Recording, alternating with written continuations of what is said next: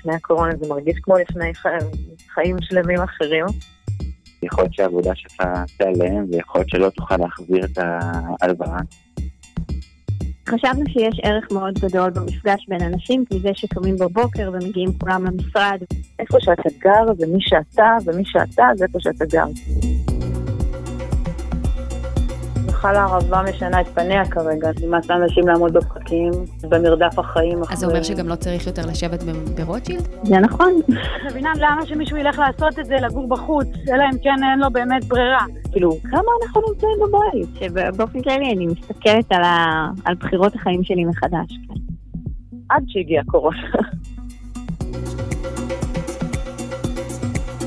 אנחנו בסדרת הפודקאסט תהפוכות, שבוחנת איך הקורונה שינתה ומשנה את דפוסי החיים שלנו במרחב, החשיבה שלנו עליו, על הסביבה, מגורים, עבודה ומה שביניהם.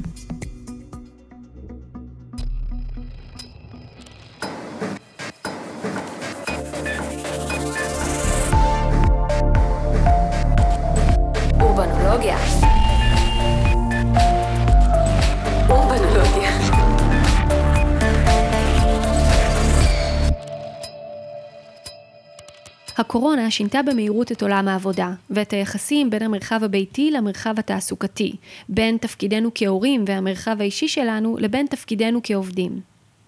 הקצרצר הזה הוא על המעבר לעבודה מהבית, העתיד של מרחבי העבודה וההשלכות האפשריות של שינוי דרמטי זה על המרחב העירוני.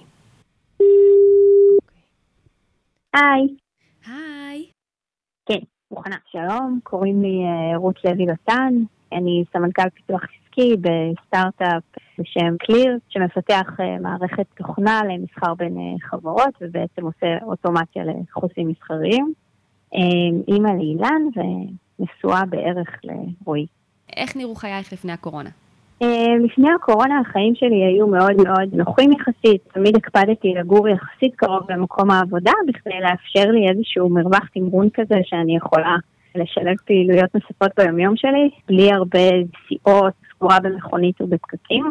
והמשרדים שלכם כיאה לסטארט-אפ אה, צעיר ומצליח, איפה הם היו? המשרדים שלנו ממוקמים ביבנה, פינת אה, רוטשילד, ממש במרכז הפועם של תל אביב, באופן שנוח לך להגיע גם לתחבורה ציבורית, קרוב למסעדות ובתי קפה ולגופי תעשייה אחרים, כך שגם אם צריך לעשות פגישות בחוץ, הכל יחסית נגיש mm-hmm. ומאוד נוח. וזה היה משרדים שלכם, או שזה היה כזה WeWork או משהו כזה? לא, המשרדים שעברנו עליהם, אה, משרדים שהם לחלוטין רק שלנו. זכינו לעצב את המרחב, ליצור אה, מרחב שמדבר אלינו גם ברמה האסתטית וגם באופן שבו אנחנו חושבים על עבודת צוות, לחלק את חדרים, ככה שיהיה לנו נוח לעבוד בצוותים mm-hmm. וכן הלאה. אז זה דווקא מעניין, כי בסך הכל לפני שנה עברתם, רק לפני שנה כל הנקודות המוצא היו אחרות. רוצים להיות ברוטשילד, חשוב מרחב משותף, חשוב שלאנשים יהיה גם את המרחב המשותף בתוך המשרד מעבר למשרדים האישיים, כי המפגש הוא חשוב וכן הלאה, ופתאום... ממש ממש הכל השתנה וכל ההנחות האלה מתערערות, או שזה עדיין לא ברור? תמיד היה איזשהו קול אה, מחלק אה, מהעובדים שהם היו מעוניינים לשלב אה, חלק מהזמן שלהם לפחות בעבודה מהבית. זה בא לידי ביטוי בדרך כלל מאנשים בתפקידי תכנות יחסית צעירים שהיו רוצים גמישות וחשבו שהעבודה שלהם אה, ממש ממש מאפשרת את זה.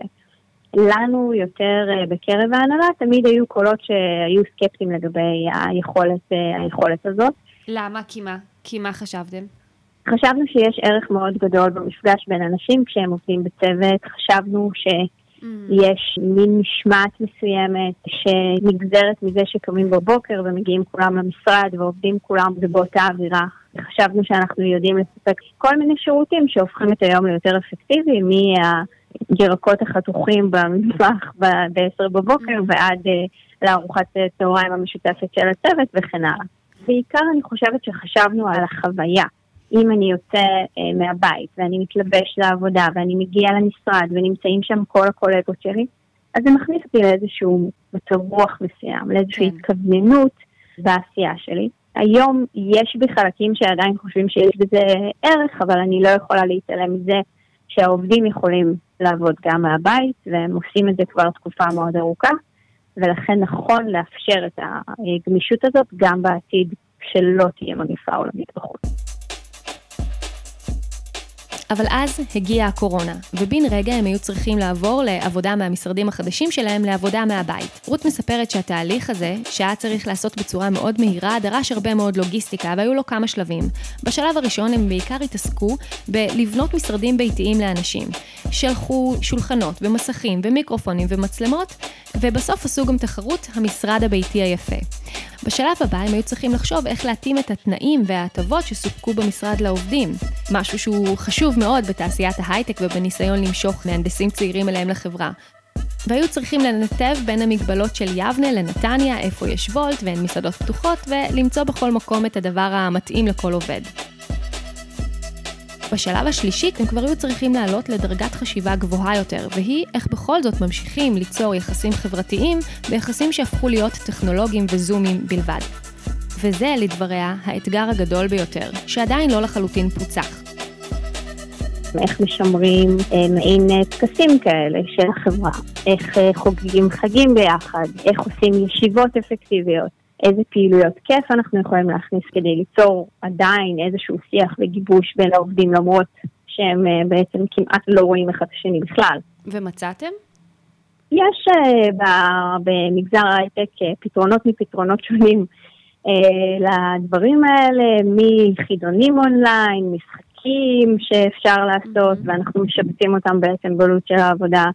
אמ, פעילויות בישול מרחוק שהפכו להיות מאוד פופולריות. וואלה. אמ, שמגיע לך מעין סלסלה כזאת הביתה והם מבשלים ביחד איזושהי אה, מנה עם הדרכה בזום. אני לא בטוחה שזה באמת מחליף את המפגש כן. אה, הפיזי, אבל אה, זאת השתדלות חשובה. זה נשמע נחמד, אבל את יודעת, בעצם אין בעצם אופציה לשיחות קטנות ודיסקוסים, כי הכל הוא כל הזמן... אה, זה נכון, יש, זה אחד מהאתגרים הכי גדולים. אחד מהדברים שנגיד אה, מתאפשרים אה, לאחרונה בזום זה לעשות breakout room, כן. לחדרים קטנים יותר באופן רנדומלי, ואז יוצא שנגיד לארוחת צהריים אתה פתאום יושב עם בן אדם או שניים ואתם יכולים לפתח שיחה קצת יותר רגועה מאשר 30 ומשהו אנשים. אחרי שלושת חודשי הקורונה הראשונים, החליטו בחברה לערוך סקר עם העובדים, לבחון האם הם מרגישים אפקטיביים, מה חסר להם בחוויית העבודה, ובאופן מפתיע, היא מספרת, שבערך 80% העדיפו את העבודה מהבית ואמרו שהיו רוצים שזה יישאר מוקד העבודה המרכזי. העובדים טענו שהם מרגישים אפקטיביים, הם לא מבזבזים זמן על נסיעות, על יוממות, והדבר מוריד מהם מתח ותסכולים. בחברה יש רווקים צעירים והורים לילדים בגילאים שונים, אבל לטענת רות, ההבדל בין מי שמעדיפים לעבוד בבית כמוקד המרכזי של העבודה לבין מי שמעדיפים מודל שמשלב בין עבודה מהבית לבין עבודה במשרד, לא קשור במצב המשפחתי, אלא דווקא במצב המקצועי והתפקיד שהם ממלאים בחברה. המפתחים, לעומת בעלי תפקידים שצריכים יותר אינטראקציה, מעדיפים לעבוד כמה שיותר מהבית, ואילו האנשים שעובדים בצוות המסחרי למשל, היו רוצים למצוא את הדרך לעבוד גם וגם.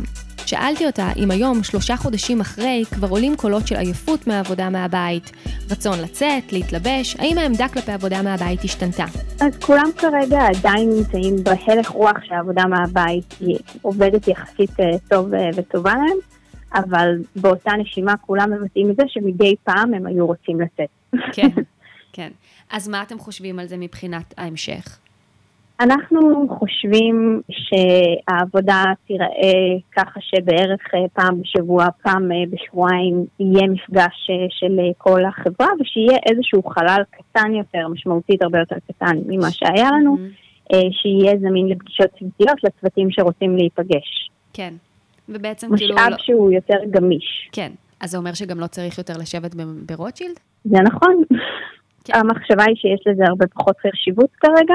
Mm-hmm. אם יש משרד שהוא זמין אה, ומגיעים אליו אחת לשבוע או אחת לשבועיים, אז אין ממש צורך שהוא יישב אה, במיקום, נורא, במיקום נורא כל יקר. כך מרכזי, כן. או כל כך יקר, והוא יכול לשבת במקום שנוח להגיע אליו מבחינת תחבורה. רות היא גם אימא צעירה לתינוקת בת שנה, שפתאום הפריעה לנו במהלך השיחה. ניסיתי להבין מה המעבר לעבודה מהבית עשה ליחסים בין משפחה לעבודה. האם זה גרם להבנה ורגישות גדולה יותר של מקום העבודה לצרכים של אימהות צעירות והורים בכלל? אחד מהדברים היחסית יותר יפים שהתגלו בתקופה הזאת זה בעצם האמפתיה שלנו אחד לשני ולסיטואציות חיים השונות שאנחנו חיים בה. אה, מדי פעם יש ילד ברקע כולם מקבלים את זה מאוד בהבנה. אבל הרבה מאוד אימהות אה, בארגון שלנו וגם אבות בארגון שלנו מצאו את עצמם כשהם נדרשים גם לעבוד וגם הילדים נוכחים בבית. זה קצת מצחיק, אני האימא שמאחורי הדלת, היא מגיעה לא אחת לדלת, דופקת עליה ודורשת שהדלת תיפתח. היא באה אליי, מתיישבת עליי קצת, רואה שאני עושה דברים. שזה משעמם, והולכת.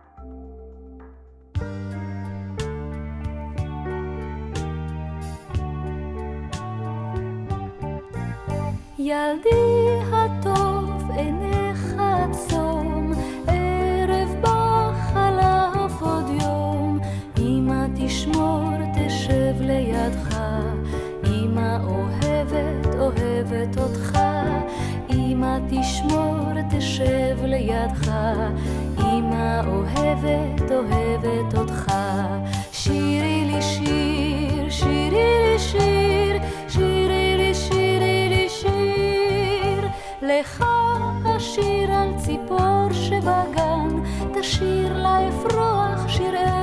קטן, אמא לך תשיר שירים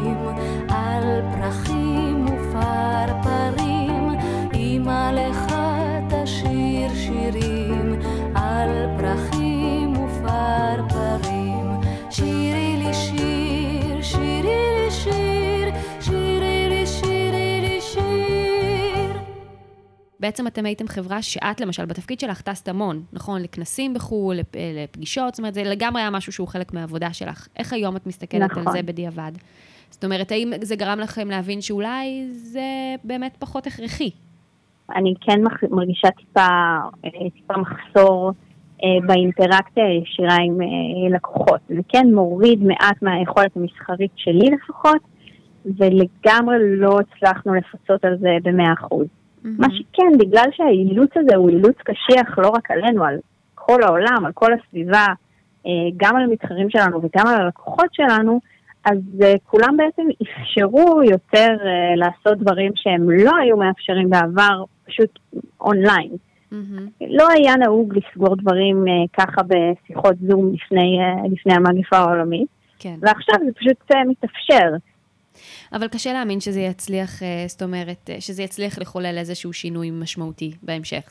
אני חושבת שכל התעשייה לא תחזור להיקפים של אה, מה שעשינו קודם. כללי המשחק השתנו לנצח בהקשר הזה, כי בעצם נוצרה ההבנה שכן אפשר לסגור המון דברים אונליין בלי הצורך לשוטט בטיסות ברחבי העולם, ואני חושבת שהתאגידים עצמם יהיו יותר בבקרה על הטראבל הזה שהיה מאוד מאוד מאוד שהיה נפוץ קודם מטורף, לכן. כן.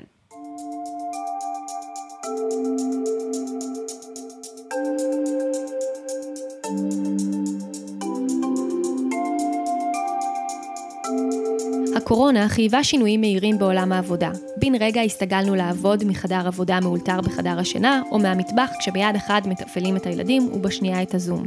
שעות העבודה מטשטשות וזולגות, ואיתן ההפרדה בין עבודה, בית, פנאי, משפחה.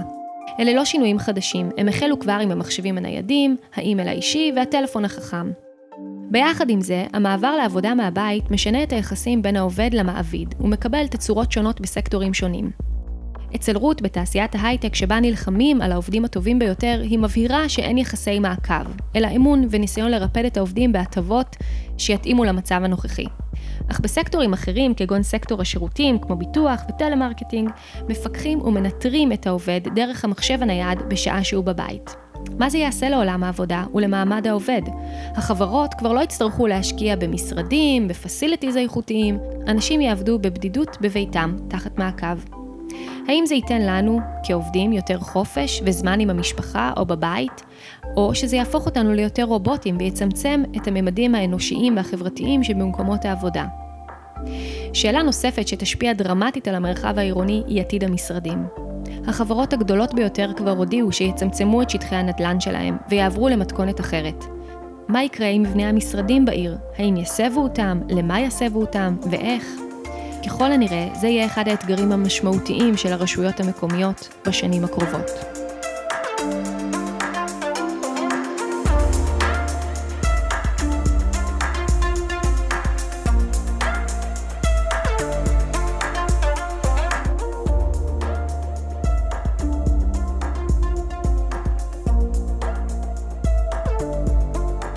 הסדרה תהפוכות מופקת על ידי אורבנולוגיה, כתב העת של המעבדה לעיצוב עירוני באוניברסיטת תל אביב.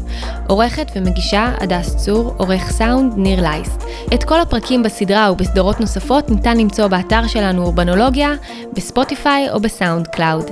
האזנה נעימה.